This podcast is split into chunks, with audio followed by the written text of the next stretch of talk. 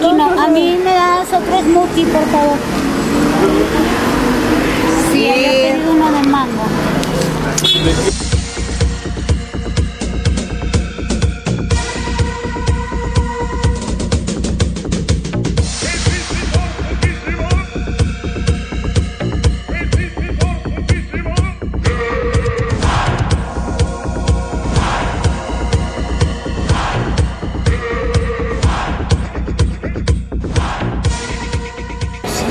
Maestra, ¿cómo estás? Estamos en otro episodio más Hola, ¿qué de Misterio tal? sin resolver.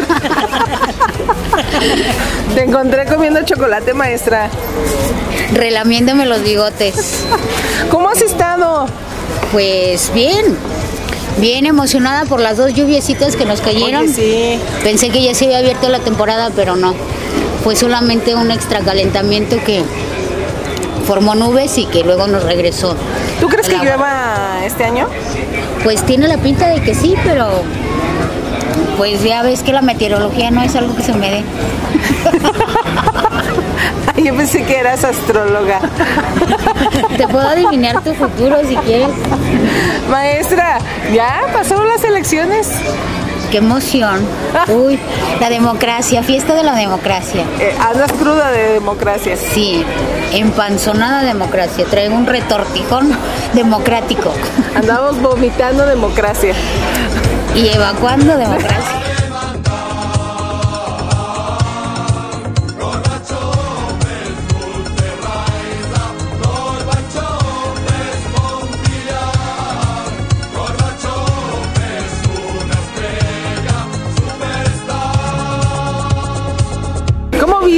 Este panorama que ya estábamos hablando tras bambalinas? Pues más campaña que realidad, ¿no? Es que parece que se armara un escenario para las campañas que no tiene nada que ver con la realidad. Y el asunto no es quién ganó, sino qué va a hacer de aquí en adelante, ya con Claro. su certificado de ganador triunfante. ¿Van a hacer una pasarela o van qué van a hacer? Maestra, que trabajen, pero, pero es lo el que país quiero, que así trabajen. Todo, todo es una mezcla. Parchado. Ajá. No hay nada hegemónico, afortunadamente, pero hay una mezcla muy, muy extraordinaria. Sabes que a mí me preocupa, me parece bien que haya de todo, pero me preocupa que luego, como estábamos acostumbrados, somos un país acostumbrados a la hegemonía, como que no sabemos actuar en esa, ¿Pa dónde, no? claro, en esa mezcla. Entonces empezamos, empiezan a pelear los políticos cuando lo que deberían hacer es ponerse a trabajar. Más allá del color de su partido y de las que sí hay ideas de base que se supone que deberían diferenciarlos, pero al final de cuentas son empleados del pueblo, como siempre decimos. Claro. O sea, del color que seas, eres el empleado del pueblo y tienes que administrar los bienes públicos en favor de ese pueblo. Oye, maestra, un dato curioso. A ver. A ver si me lo contestas. ¿Te, te acuerdas cuando cuando, este, Cuando cumplí años? No, cuando votaste la primera vez.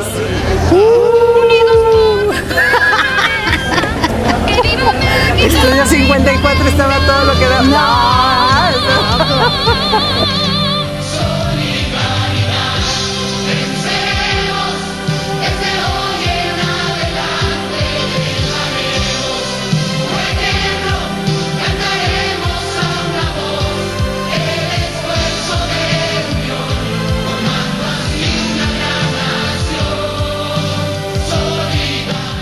¿Qué fue? No ¿Con, recuerdo. Salos- sa- ¿Con Salinas de Gortari?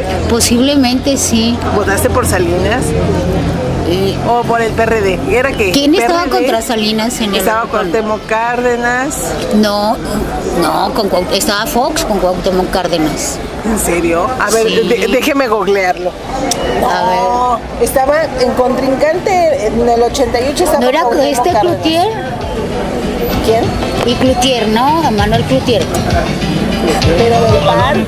Por eso, pero ¿quiénes eran los contrincantes? Encontré mis lentes. Mira. Porque seguramente No, porque se voté por alguno de los contrin- contrincantes de Salinas, no sé. Por eso quiero recordar. Ay, tanto que quiso Salinas este pueblo bendito Nos hizo de Dios. primer mundo, No, sí. nada más que ustedes no, no, no quisieron hacerle más, maestra. Él no quiso volver. A ver. Se fue con ¿quiénes- Adela Noriega, dicen. ¿Quiénes estaban de contrincantes? Contrincantes de Salinas de Gortari en 1988. Veamos qué dice Google. A ver. bueno, estaba Bartlett, ¿eh? Y mira, coincidentemente. pero Bartlett no era candidato, sí. No, pero estaba. Mira, aquí está. Carlos Salinas de Gortari se llevó votos 9.687 millones. Pues pocos para los que somos. Bueno, pero en 1980, si ahorita somos... Pero éramos ya casi 100 millones de personas en México. Dice Cuauhtémoc Cárdenas por el PAN, del Frente Democrático Nacional, Partido Auténtico de la Revolución Mexicana, Partido del Frente Cardenista de la Reconstrucción Nacional, Cuauhtémoc Partido Cárdenas por el PAN no puede ser, ¿sí? Te lo digo que sí. No, por, el, PAN. Ah, PARM. PARM y Manuel Cloutier por el ah. PAN. Seguramente voté por Manuel Cloutier. Qué interesante, ¿no? Sí. Qué interesante los ahorita porque ahorita este porque Manuel Cloutier fue como un caudillo también en su momento, Ajá. Fue así como un resurgimiento. De los conservadores. Sí, pero él no tenía esa actitud Fifi. Fifi. Era más como un caudillo, ¿no? Del pueblo. ¿Qué diría de su hija ahora? Imagínate, uno a los 18 años es muy de generar líderes en tu imaginación, pero tú les crees que van a hacer cosas porque tú eres joven y tú pues vives de la esperanza cuando eres joven. Entonces tú votaste por Cloutier? Seguramente, no lo recuerdo, tampoco puedo asegurarlo. O Cuauhtémoc Cárdenas. no creo. Imagínate que Cuauhtémoc Cárdenas me parece que siempre está como de malas, no sé. Siempre trae cara como de retortijón democrático. Bueno, pero era el líder moral del PRD. Eh, ¿Y a mí qué? Debe de tener una cara sobria. Y tenía votos casi 6 millones, son 5 millones 929 mil. Y Manuel Cloutier, ahí estaba entre tus votos, este, tu voto estaba ahí. Mi probable voto. Era de 3 millones. Mira, así somos los de la minoría, muy rebeldes. Oye, pero ¿qué tal, no? Composición del Estado, el PRI se llevó 64 curules, el Frente 4, composición de la Cámara de Diputados, 260 para el PRI, 139 para el Frente y el 101 para el PAN. O sea, estaba así. Muy bien repartido, ¿no? Hablamos de hegemonía, mira nomás qué bonito se ve. Sí, casi equivalentes. Bueno, los moraditos que son que el pan. El pan. Y este el frente con Cárdenas. Mira, qué interesante. ¿eh? Sí, yo creo que fue un momento de resurgimiento desde del señor Morín hasta Cloutier como que no había pasado nada con el pan. y Cloutier lo, lo, resucitó, ¿no? Sí. Yo creo que fue un tipo que sentó precedentes. Más allá de las ideas de izquierda o de derecha, yo creo que el señor tenía como buenas intenciones, le creo, pues le creí. Como le creímos a Fox también, pero bueno. Fíjate que yo, esa fue mi primera elección en el 2000. Creo que voté por la Bastida. Mm, por Francisco la Bastida. la vez que le decía la vestida. Gracias. Le decía Fox a... Me ha llamado Chaparro, me ha llamado Mariquita, me ha dicho la vestida, me ha dicho mandilón. O queremos un presidente que nos hable con la verdad. Mi estimado señor La Bastida, a mí tal vez se me quite lo majadero, pero a ustedes, lo mañosos, lo malos para gobernar y lo corruptos, no se les va a quitar nunca. Presidente Fox. Vota Alianza por el Cambio, el cambio que a ti te conviene. Pero la Bastida fue posterior, yo me acuerdo que hizo trampa, ¿te acuerdas en el maratón de, de Berlín? que, que se Pero estaba... fue por otra ruta y nada más se tomó la foto al llegar a la meta o algo así. Ese no fue madrazo. Ah, no, no, fue, la, Bastida. Pero en el 2000 estaba este, compitiendo, vaya, por la elección Fox, la Bastida ¿Obrador? Pues yo creo que sí, ya desde entonces. Ya desde entonces estaba dando lata. Yo lo que recuerdo es que ya estaba en Salamanca y hubo una cumbre iberoamericana que se lleva a cabo todos los años y fue en Salamanca y ahí andaba ya Fox con Martita y con la reina Sofía, ya sabes. Hola. Pura cosa glamorosa. Y yo iba a una biblioteca pública a entregar unos libros que había sacado y no me dejaron entrar porque ahí estaban. Por eso lo recuerdo muy bien. Que andaban visitando esa. Porque es un edificio histórico en Salamanca que se llama la Casa de las Conchas. Ajá. Que en su fachada tiene conchitas, pues, marinas como sobrepuestas. eh, fue en algún momento una casona de algún noble señor o señora, no Ay, recuerdo. maestra, no, creo que sí, mucho. Sí, de aquí a Guadalajara he hecho como tres viajes. Pero a Guadalajara, España. No, a Guadalajara, Jalisco, Oye, ¿qué México. tal es Guadalajara, España? ¿Sí has ido? No conozco Guadalajara, España, fíjate. Nunca me apeteció. Seguramente no tiene nada de interesante. Si no te lo hubieran recomendado, ¿no? Sí. Oye, maestro, ¿qué sentiste cuando votaste? ¿Sí se siente así como de, ah, ya soy mayor de edad, tengo una Sí, responsabilidad yo como creo que sí, ciudadano"? ¿no? Eh, Cuando sacas tu credencial de lector te Todavía- sientes ya reconocido. tienes como este, este rollo de los ideales, ¿no? Dices, ah, estoy haciendo algo por mi patria. Claro, te estoy- digo que la juventud se alimenta de esperanza, de, de esa incertidumbre, pero una incertidumbre sabrosa del futuro, de que tienes eh, ganas de hacer Es cosas, cierto. De que mejore tu país. de que mejores tú, de que tú vas a hacer también cosas muy interesantes. La juventud de eso vive, de eso se alimenta. 20 años después, no voten. Ni, ni se levantan en la mañana.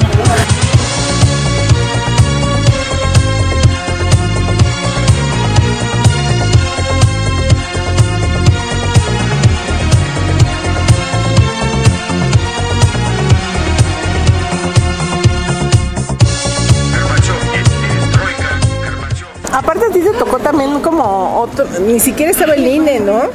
No, era pues un organismo, tampoco me acuerdo exactamente del nombre, y la credencial, ¿te acuerdas que la perestroika pasada hablábamos el licenciado Hugo René y yo de que la credencial para votar ni siquiera era una credencial como tal porque no tenía foto? Ajá.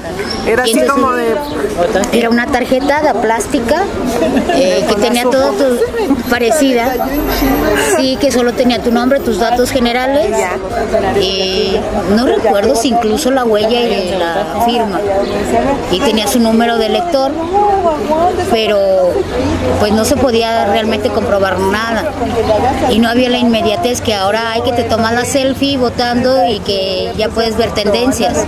Entonces pues, se esperaban no sé, ocho días creo, era el conteo y hasta que la radio y la televisión decían quién había ganado. bueno, si aunque es que no ya se les sabía, caía el claro. sistema, ¿eh?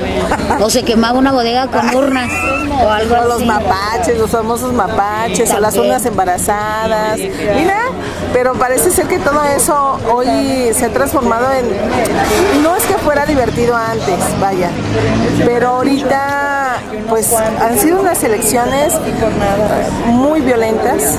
Creo que llevaron más de. El conteo ya final fueron de más de 100 candidatos asesinados. Pues campañas, más que las elecciones, ¿no? Las, campañas, sí. sí. porque la elección también estaba todo el mundo con como la con la expectativa de que si iba a suceder algo. Digo, en Chiapas sí hubo con actos de violencia, pero creo que no pasaron a mayores. Pero en el transcurso de las campañas, asesinatos. Fíjate que estaba, estaba revisando el otro día en el Twitter y ya cambió mucho la, la forma de hacer campaña y de propiciar el voto de la gente. Y hay un montón de que tú no sabes por qué Paquita, la del barrio, por ejemplo, es candidata a diputada. Alfredo Adame. O que fueron 800 votos. y decía el memo, y decía el, el meme, perdón, que si éramos un país o una, una campaña publicitaria de un yogur, ¿sabes? O sea, es que es verdad. No, no nos estamos tomando en serio esto, ¿no? Yo no digo que debe ser un político viejo, porque ya vimos lo que pasó con estos políticos enquistados en el sistema. Claro. Y estoy de acuerdo, yo creo mucho en, en los jóvenes queriendo hacer cosas, pero no el que no sabe. Es como si yo me metiera de cantante lírica porque se me ocurrió. Porque alguien me dijo, oye, ¿por qué no te metes de cantante lírica y cantas la traviata? Y, ah, pues sí, mira. No puedes. La sea, cantas bien en el baño, pero no en no, ni en el baño. ni en el baño. Si la cantas bien en el baño, podrías cantarla bien en público. ¿Y para qué disfrutar ese público? Y los políticos se están convirtiendo en eso, en youtubers, en modelos, en artistoides, en actores, cantantes. ¿Qué es esto? Un cantante que a veces no tiene ni la primaria terminada, sin menospreciar el hecho de ser cantante. Maestra, me. No, es Ah, el de- Fabián. Imagínate, no sé, con la seguridad pública, ¿qué va a hacer? Alfredo Adame, si él la propicia. Amentadas de madre. Amentadas de madre, maestra. Con el desarrollo científico, ¿qué va a hacer Paquita la del barrio? Pues- ¿Aprobar leyes para qué? Sí, ahora pasé por O sea, Claro, sí. no, Exacto. Eh, sé que cualquiera puede o debería participar en la vida política del país y estoy de acuerdo con eso, pero a veces sí estamos ya en, el límite de la parodia. ¿no? Pero tú sabes también que al final de la elección, que no es lo mismo esta, la onda de las campañas, todo el desmadre y demás, ya en la- el momento de la verdad enfrente de la boleta es cuando ahí dices, a ver, Bueno, tú y yo quizá, pero el general, la gente, si tú ves en todas las discusiones en redes sociales de los fifís contra los chairos, y es como los juegos de fútbol, yo no entiendo cómo alguien defiende que las chivas ganen si ni siquiera lo conocen, como si fueran accionistas o no sé, y así la gente con, la, con lo político últimamente, a muerte, a muerte. a- ¿Por qué? El trabajo del político es tenernos bien a todos, a los fifís, a los chairos, a los que somos agnósticos políticamente, a todos. Todos somos eh, parte del país. Pero yo no lo entiendo, o sea, hemos creado un ambiente crispado y ya somos unos contra todos. Y ya no somos solo los de Lagos. ¿Cómo iba ese refrán de Lagos, tierra de godos, parientes unos y enemigos todos? ahora el pueblo que se alza en la lucha con voz de gigante gritando adelante. ¿Yo quién es? Es Frida Kahlo. Frida. Kahlo. ¿Por qué no te pones hasta acá? Porque trae barba. No, te alcanza. La tienes muy grande. La, ver- la verdad quiero emular al güey que vende dulces acá. Ah. ¿Te gusta el estilo? Ay, por Dios. ¿Sabe qué le digo? ¿Qué le digo? Ay, con la maestra siempre. Pero te ves guapo, yo. Con el cubrebocas. Jonathan, ¿por quién votaste? El voto es libre y secreto, no te puedo decir. Ah, ya, por favor, es 7 de junio. No te puedo decir por, por quién, pero te puedo decir que no voté por los que siguen con lo de las desapariciones, los robos, vota- este, firmando contra la com- la- el colectivo LGBT. Entonces es como... Queriendo retirar Morales de los negocios locales. Por eso no. Ay, la otra. Después no nos vemos. Maestra, ¿por qué votaste en las elecciones de 1988, pero para presidente municipal? Ay, no sé.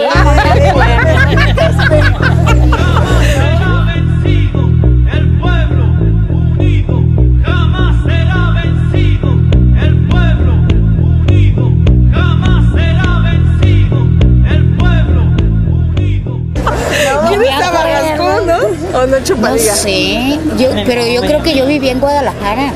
Ay, tú siempre has vivido fuera de aquí, maestra. Eres tan Pues era, internacional. era mi época de estudiante. Me acababa yo creo de ir. sí, ¿no? Entonces no votaste. No lo recuerdo, no creo. Mira, que, que- ¿por quién votaste en 1988, presidente No, si quieres- ¡Ah, no mames! ¿No quieres que firmé yo las leyes de reforma de testigo, cabrón? Estuve ahí en la toma, en el abrazo de Acatempa, yo. En el segundo imperio aplaudiéndole a Iturbide.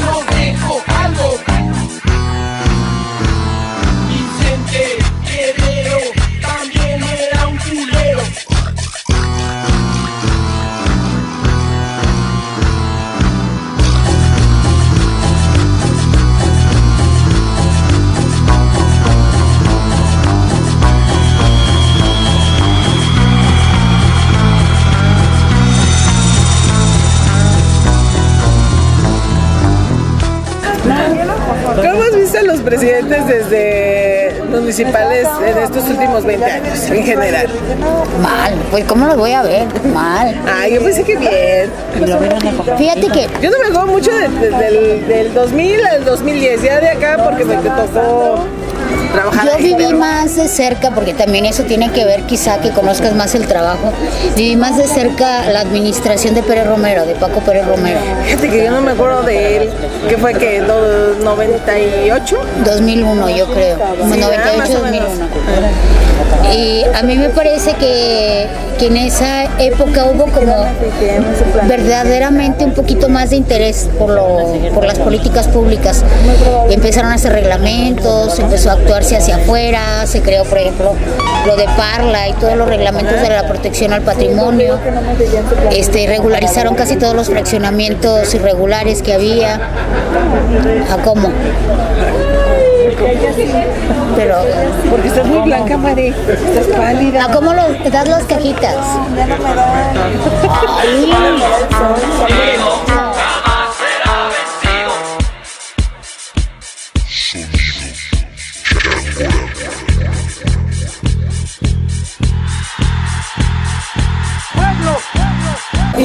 Pérez Romero Maestra, después de no concretar una venta, Es que tengo colección de cajitas de madera. Ya no que por mi cuarto, pero su cumpleaños. Ajá, la maestra colecciona cajitas de madera por si le quieren dar una Bueno, tengo una cajita. caja de metal. una cajita. Bueno, también otra, pues, pero depende, depende de la maestra también. Si te dan una cajita, ábrela. y llegan con una caja de muerto, vas a ver. Ah. Una cajita de madera. Una cajita, no una cajota. Bueno, y, y en, el, No, que entonces- transición, que yo lo, lo viví porque me uní a Parla y estuve en el Consejo Municipal de Ecología, es- fui secretario fue que- que técnico. tu primera como cuestión más activa dentro de la administración o dentro de la Sí, política? posiblemente. Había estado participando en la administración pública más que en la política. Había participado en algunas otras cosas. Por ejemplo, fui delegada de FOJAL, de Fondo Jalisco, de un tiempecillo ¿Todavía cuando muy breve porque eh, mis métodos o mi personalidad luego no se adaptan al, al sí señor permanente, ya sabes. Y pues de alguna manera trabajo voluntario, casi siempre, ¿verdad? En los consejos municipales, en las representaciones ciudadanas, etcétera. Entonces quizá eso también influye en tu forma de interpretar el trabajo del, del presidente municipal de ese momento pero sí he sido muy interventora en el sentido de que estamos insistiendo en que se tienen que hacer cosas que sean en beneficio público.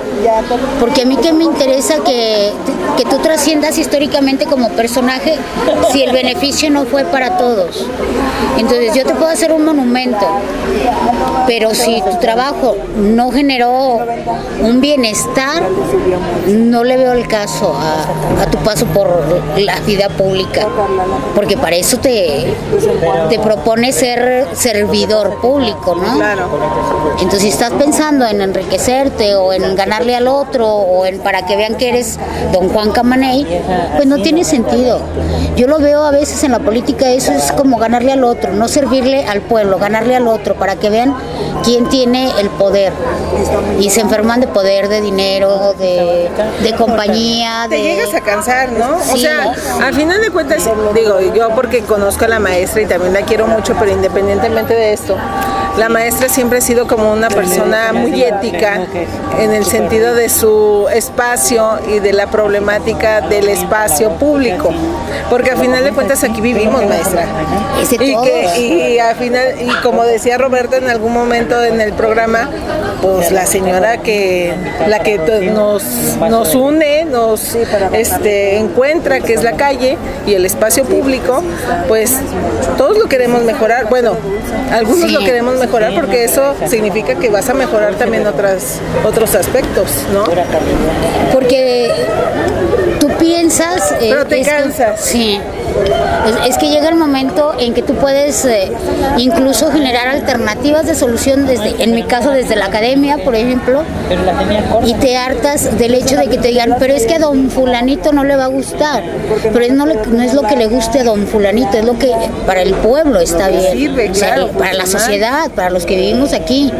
Y entonces tú puedes vivir muy a gusto en tu casa, en la montaña, con todas las comodidades, pero también deberían de tener las comodidades básicas o los servicios básicos la gente que, que vive al lado del arroyo. Y debería ser un arroyo que te diera un beneficio, aunque sea por paisaje, ¿verdad? Un beneficio lúdico. Pero no, pareciera que es donde se ve. Y donde se ve ni siquiera lo hacen bien.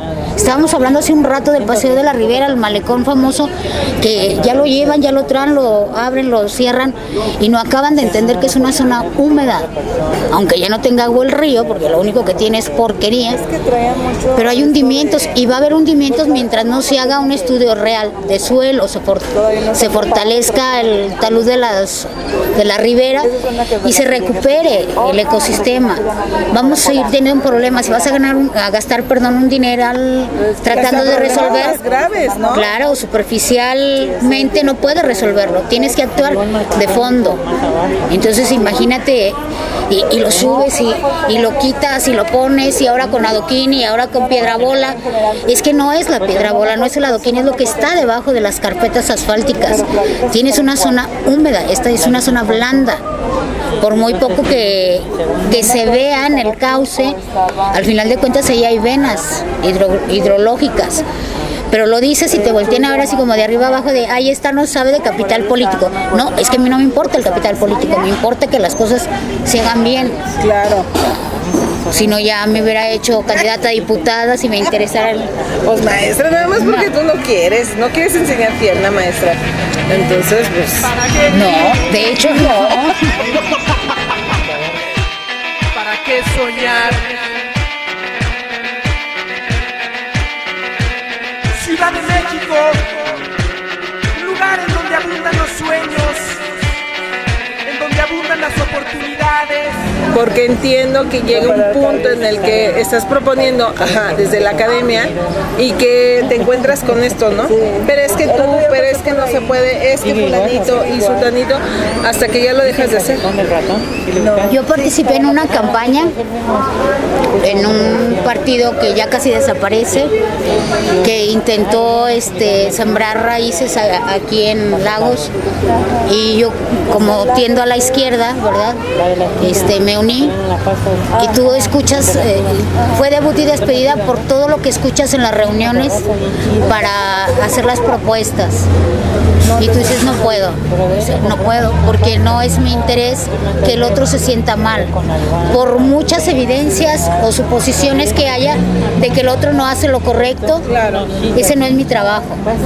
Que lo haga la policía, que debería de hacerlo, ¿verdad? La policía fiscal, la policía política, la policía electoral. Mi trabajo es hacer propuestas en todo caso y articular las cosas para que esas propuestas se lleven a la realidad cuando si es que logras ganar. Pero tú escuchas que es como una telenovela como estas eh, novelas de época no donde había toda los Borgia contra los no sé qué, los Capuleto contra los Verduzco. No inventes. El interés central es tu sociedad, es tu pueblo. Y tú puedes caerle mal o él puede caerte mal, pero lo que tú propongas no es para el otro en sí mismo, es para todos. Y yo ya no veo gente así que le interese de verdad su pueblo. Hablan de amor a la patria, de amor al pueblo, y lo que hablan es amor desde el poder, desde el privilegio. Entonces tú vas a crear tu pueblo mientras tú estés bien acomodado. Cuando no tengas las condiciones, entonces vas a odiar al pueblo y te vas a ir del pueblo, porque aquí no te dan oportunidad y todos esos discursos que escuchamos, ¿no? Ya, ya estuvo. A ver si vamos aprendiendo. Te pierdes en la popularidad también. ¿Sabes? A la gente que vive del aplauso. Es que fui a tal comunidad rural y hasta nos invitaron a comer. Sí, pero ese no es tu trabajo. Qué bueno, si después de cumplir con tu trabajo te invitan a comer, te lo mereces. Pero si solo fuiste a comer y a tomarte fotos y a regalar limosna, en vez de generar las condiciones para que no tengas que darles limosna, no te mereces esa comida. Porque no es el momento de campaña en el que la gente necesita. La gente vive todo el año, por si no lo saben, y todos los No, años. no solamente dos meses. Y si me das 10 eh, paquetes de comida durante ese periodo de campaña, ¿qué se hace durante los otros dos y medio? ¿Cómo vive la gente? ¿Y ¿Por qué yo no puedo salir de mi casa ah, después de las 8 de la noche y por qué tengo ese miedo permanente de que algo pueda ocurrir? 30 no baja ni Porque tú estás muy a gusto en tu farallón, ¿verdad? En tu casa de eh, la lomita ya bien fortificada y te llevas a los servidores públicos de guardaespaldas. ¿Por qué? Y la gente común, pues andamos ahí, claro. ¿no? Y entonces saben que andaría, ¿eh? Sale la típica frase. Entonces, no sé, eh, yo ya no creo. Intento creer porque no quiero perder la esperanza, pero luego ya cuando ves que el primo del sobrino del amigo es el que está en la dirección fulana de tal que es estratégica para que las cosas funcionen, dices, no. Sí, comienzas con las dudas, ¿no? Y yo creo que por eso también la gente se aparta mucho. Yo sé que nosotros como sociedad tenemos esta responsabilidad de ser como comunidad y también este forzar o ah, se me va la palabra Obligar. eh, obligar al, al funcionario que cumpla. Pero me parece que la gente está más preocupada por su seguridad, por sobrevivir, que estar detrás del funcionario y, o sea, diciéndole haz tu trabajo, güey, ¿no? Pero si tú haces algo así, luego hay como un revanchismo, ¿no? Claro. Sobre, sobre quién lo hizo. No, y hombre, entonces, eso no existe. claro, no, y, y se van hasta tu vida privada y a qué horas comiste y a qué horas te bañaste y todo para justificar que tú eres el que está equivocado, en lugar de resolver el asunto y de verificar leyes y de establecer normas de convivencia. Entonces es el, tú ves las redes sociales, las ofensas, el, el tú primero, el te acuerdas cuándo, ese tipo de cosas que ¿y de qué sirve? Que tú le eches en cara a alguien su vida privada si eso no resuelve un problema público. Adiós. Pórtense bien los dos, ¿eh? Ay, qué aburrida. Es que portarse bien es que se sienta placer, ¿no? Sí, también, claro.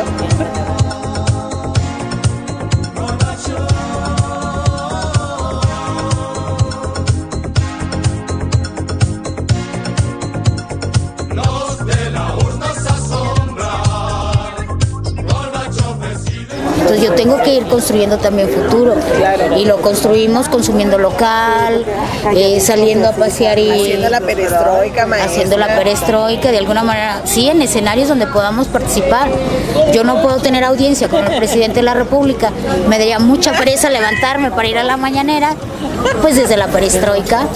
Entonces es una forma de participar y si llega a oídos de alguien y nos dan algunos tips, adiós, algunos tips de levantar este país, pues mira, los tomaremos en cuenta. Ay, no- maestra, ya, ya vamos a cerrar este bonito podcast, bueno, el episodio de hoy, pero quiero que- otro dato, maestra. ¿Tú te acuerdas cuando vinieron los reyes de, de España? ¿Cuáles de todos? Los reyes de España, ay, aquí No, al lado. Muchas re- ha habido muchos reyes y muchas reinas. No, no, no, pero si me preguntas España, por Fernando VII, Lagos, Isabel en 1992, sí, 1900 mira, Salinas nos trajo los reyes de España. Yo estaba en la Ciudad de México, ¿no? Vacaciones. Ahorita no. Ya, pero- No, si vieran a la maestra saludando como, aparte ni parece lunes, parece como domingo. Mucha gente. Igual, igual porque nos eh, atoramos las elecciones ayer. Yo no estaba, yo creo. No sé. Te digo que siempre te Yo sí, pero ¿sabes qué? Sí. Recuerdo que Alfredo Rosales tenía su galería aquí por la Hidalgo y él acuñó dos monedas o algo así. Y estuvimos en su galería, ¿no? Entonces sí estaba y hicieron el recorrido ahí por la Hidalgo. Ajá. Y entonces Sofía, así muy discreta, iba saludando como reina del otoño.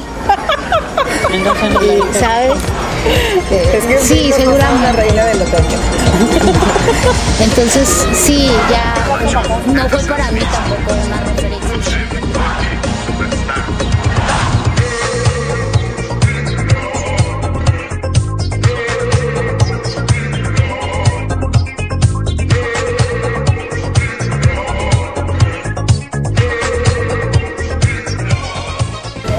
O sea, seguimos siendo eh, esta em, articulación, esta división clasista, ¿no? Del espacio, porque si yo vivo, por decirte, en la colonia Prenganita, ya tengo un cliché o una etiqueta sobre mí.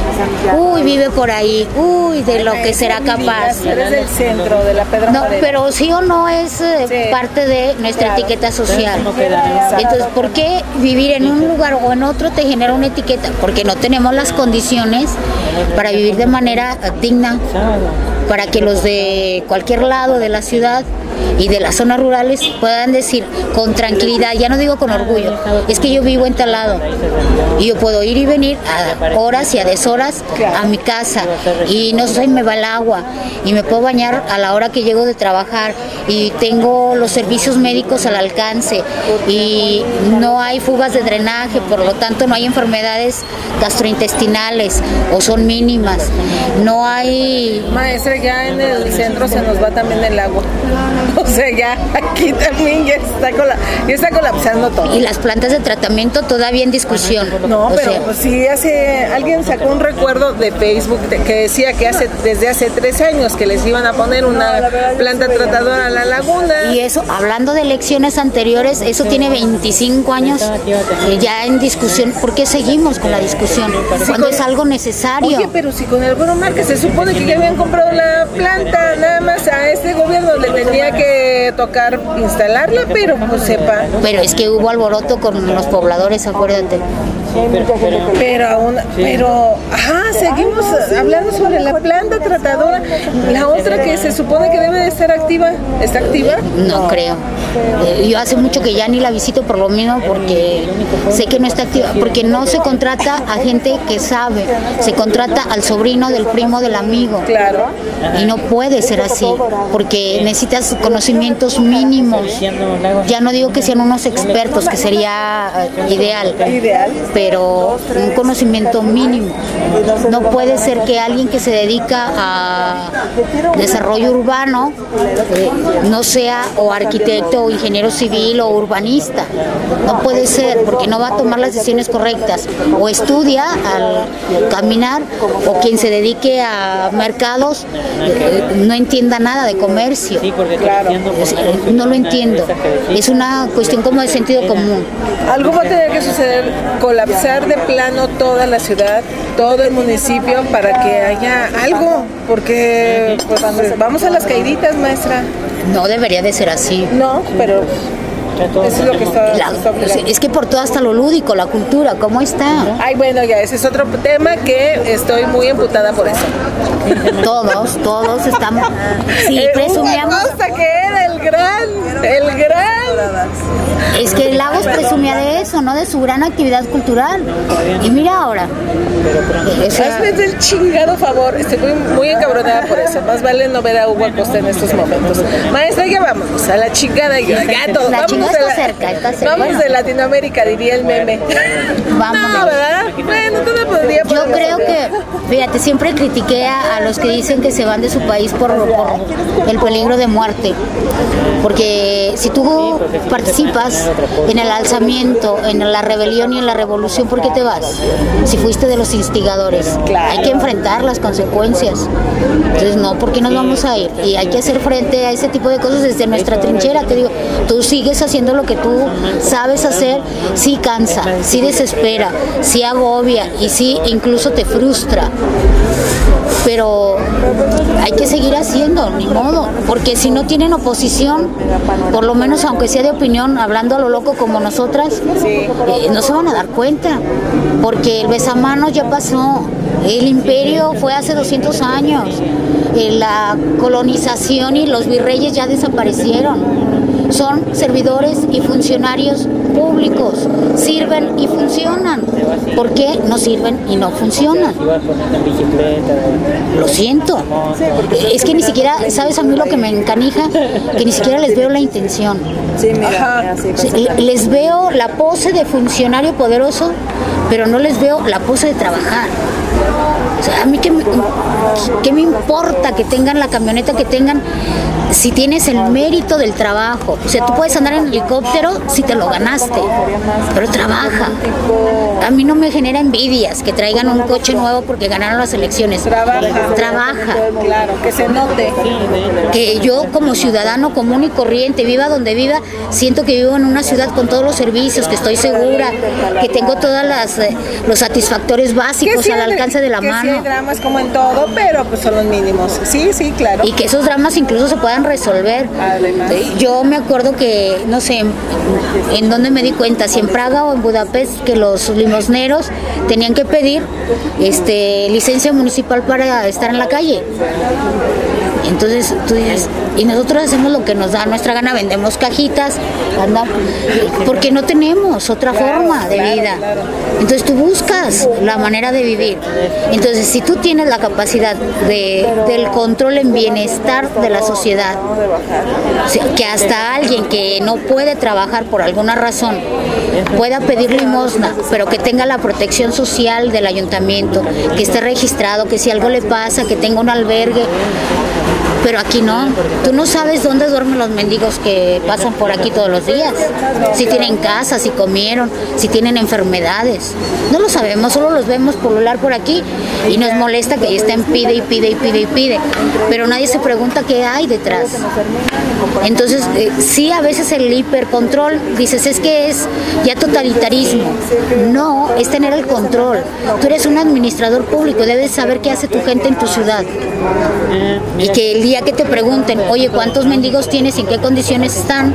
Tú sepas tomar decisiones. Claro, claro. Como en una pandemia, por ejemplo, ¿no? Ah, pues por eso no supimos qué hacer, porque no sabemos a veces ni cómo somos ni cuántos somos. Entonces, perdón, pero sí, sí me encabrono porque digo yo, eh, es para tomarte la foto, ¿para qué quieres ser funcionario público del nivel que tú quieras, eh? Y del ámbito que tú quieras, federal, estatal o municipal. No es solo soy el fulanito de tales, voy a trabajar para ser un buen fulanito de tal. Para eso te contratamos, no para que tengas una oficina lujosa y ocho guardaespaldas. Que a lo mejor en este momento merece que tengas ocho guardaespaldas, pero demuéstrame que sales de gira no a tomar fotos, a trabajar, a tomar decisiones, a analizar el territorio, el espacio, las necesidades, a tomar datos y a tomar decisiones al final. Claro. Porque a mí que me da igual que vayas y visites Betulia o que vengan los reyes y el pueblo sigue igual. Maestra, pero los No me reyes- importan los reyes. Un nuevo día despertamos. De pie y de contra el viento estamos. Nobleza y honra, mexicanos. Hijos de una misma madre, bien vestida en tres colores. Tierra buena que revive con los más altos honores. Nuestro enemigo, la pobreza, hay que acabarla con destreza. Es nuestra, con desarrollo se demuestra. Es como cierta Cuídate mucho. El que muchas veces se despide, pocas ganas Es- tiene de estaremos en otra en otro episodio más de la perestroika, tal vez dentro de dos meses. El último estuvo muy bonito, este va a estar también igual de bueno. Pero tú estás frustrada por el resultado de las elecciones o por qué? Yo creo que es más bien el desencanto. Sí, es como una especie de anorexia, ajá, ¿no? De- Sí, es como de. ah, uno no se da cuenta hasta cierto. Me parece también como es de la edad. Porque es cierto, se religió otro, otro personaje, pero en ese momento uno es más joven, te vale madre todo, no pones atención. Pero ahorita que ya tienes cierta edad y que ves las condiciones alrededor, creo que te preocupas. Bueno, al menos Claro, a- no, en mi caso te digo, ¿qué pedo? O sea, no estamos viendo como el entorno que está sucediendo, pero digo, espero que haya una segunda oportunidad y que la aprovechen para hacer algo mejor. Sí, yo también espero que sí. Sí creo que la gente es indiferente en general. Claro, claro. Y que los que pelean, pelean una cuota de poder. Sí. Y que están esperanzados a que les toque un pedacito de pastel, no por el aporte que puedan hacer, sino por lo que puedan ganar ellos. Eso es lo que me da tristeza, que digo yo, igual te iría bien si hicieras trabajo por los demás. Sí, pero ahí estoy Pero de cuidar. si no, en fin. Pero vamos a seguir tomando café y, Y chismeando, porque el chisme tras el micrófono está más sabroso. pero no podemos, no podemos de- grabarlo. Maestra, maestra, luego este, tienes que ir por el a carro. la cárcel. ¿no? Tienes por- que ir por el carro porque son las. Sí. ¿Qué horas son? A las nueve cierran el estacionamiento. Mira, nos iban a hacer nuestro estacionamiento municipal. Ahí luego les digo quién. Me presumiste la Chihuahua. Te digo. Con qué ansias lo esperaba yo. Creo que Iban a tirar todas las casas del centro para hacer nuestro. ¿Para qué quieres vejestorios? Fíjate Pues sí. tú. Diría O sea, que. Imagínate, imagínate que en la India dijeran, ¿para qué quieres tumbas? Tumba el Taj Mahal. No, cállate si estás viendo. Pues es lo que digo yo, es que Ah, a el veces dices, turismo, va, ahí. pues, vente a cazar a lagos o qué. ¿Y dónde? Si vas a tumbar las iglesias. Las haciendas. Es que es en la hacienda. Me vale madre. Maestra, pero puede ser una experiencia criolla. Ah, sí, ¿qué tiene de especial? Pues nada, que azotas esclavos, te vas como mariachi, así. Vives en tus privilegios. Exacto, y ya. Que sí, que vivan esos privilegios, pero que, Que hagan, ¿no? que valoren el trabajo de los demás también, que lo Claro. paguen bien, que todo el mundo viva bien. O sea, que viva mejor el que pueda vivir mejor, pero que todos podamos vivir de manera digna. Ya no digo que todos tengamos que ser ricos y millonarios como en Dinamarca. Ay, ¿por qué no? Oye. Podríamos, pero no han Bueno, querido. mira, por lo pronto la Ciudad de México ya quedó como la Berlín. Ah, yo pensé que como la Berlín. dividida. Digo, como la Alemania dividida. Sí, pero básicamente, básicamente era Berlín, ¿no? Sí, entonces, bueno, pues a ver cómo nos va. Entonces, en otro episodio de la perestroika, a ver dónde nos vemos y a quién invitamos en el Estamos para implosionar, que para eso es la perestroika, para implosionar. Y si a alguien le cae mal el asunto, pues no deja de ser más que nuestra opinión. Si les preocupa nuestra opinión es que somos importantes. Entonces, Uy, maestra, si te contara, por eso ahorita te voy a contar. Ahí se ven, muchachos. Al